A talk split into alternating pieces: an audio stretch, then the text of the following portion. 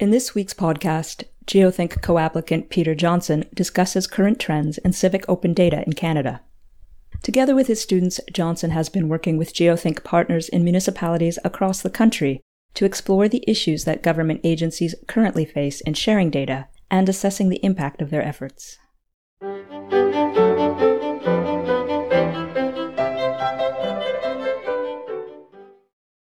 Welcome to GeoThoughts. I'm Naomi Bloch. Peter Johnson is an assistant professor of geography and environmental management at the University of Waterloo.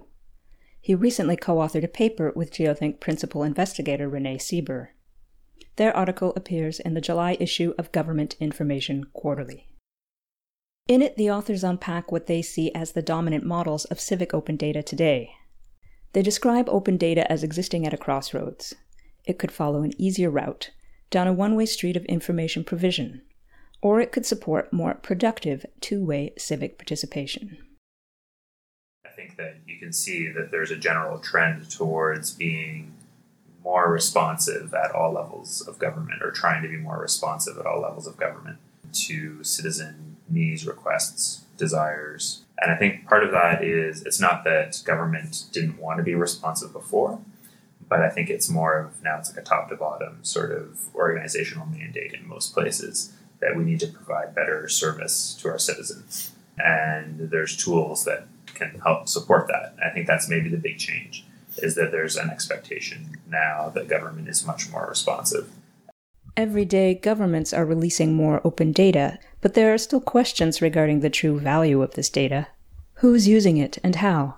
There's some really interesting findings as far as what's the value internally, and then also how cities actually track the value of open data and how they provide it. And you know, the secret is that they don't. Uh, but the reasons behind that are they make total sense in that the whole ethos of open data is that hey, we put this data up online, you can download it, use it for whatever you want to do. We have these very sort of open, non-restrictive licensing requirements for using this data, um, go for it. So when we talk about measuring the value of open data, I think this forms a really large challenge. So yeah, most of the cities would love to know, but they don't know beyond the, these very coarse measures like downloads, uh, page views, the type of like web analytics that you would get just by interacting with a website. Um, so that was something really interesting that came out of the research last fall.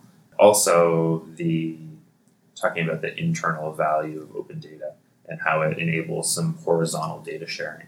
Uh, and basically bringing together data that would be in disparate parts of the organization, the municipal organization, bringing it together in one portal.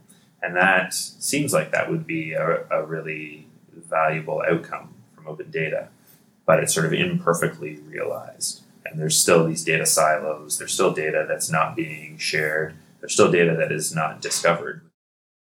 Do governments and users view civic data as serving primarily economic aims, or can we open the door to support richer forms of participation in civic life? While current models may focus on data provision or tech innovation, what the future holds is an open question. One thing that I do spend some time thinking about is, you know, this potential backlash against something like open data if it doesn't prove its worth. Like a lot of hype and a lot of maybe inflated expectations around what open data is going to do, and those need to be tempered with the whatever the, the realistic expectations are. Right? It's not going to necessarily dramatically change your city. It's not going to be this sort of revolution of we're spurring all this economic development. I mean, it might, but let's be realistic here, right? I mean, these are these are incremental changes that improve service and efficiency, and I think the jury's still out on to what degree those those actually do improve things it all sounds great. We've got tools, we've got cities that are getting on board with providing this. They really want to do good service to their end users. We've got you know end users who are becoming more tech savvy, but there is there's a missing part to that, right? And it's that a lot of what cities are providing is still in specialist formats. So we forget that this type of data is not really accessible or digestible by your average person. And this is the role of things like journalists come in and chew up that data and produce something that has meaningful impact. Uh, so journalists are a great example of your sort of traditional infomediary.